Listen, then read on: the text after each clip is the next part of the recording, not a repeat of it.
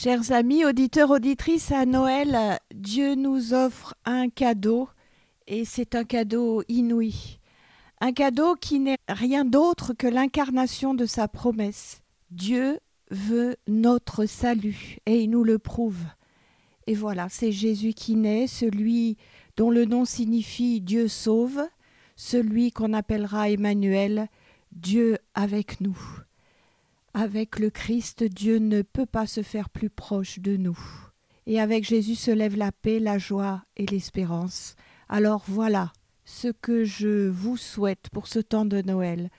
Savoir accueillir ces cadeaux, les faire nôtres, les partager avec ceux et celles que nous aimons, et même pourquoi pas avec ceux et celles que nous n'aimons pas. Paix, joie, espérance, c'est bien ce dont le monde a le plus besoin dans ces temps sombres qui sont les nôtres. Alors cultivons-les en nous, autour de nous, et Noël sera plein de lumière. Alors joyeux et lumineux Noël pour vous tous et toutes.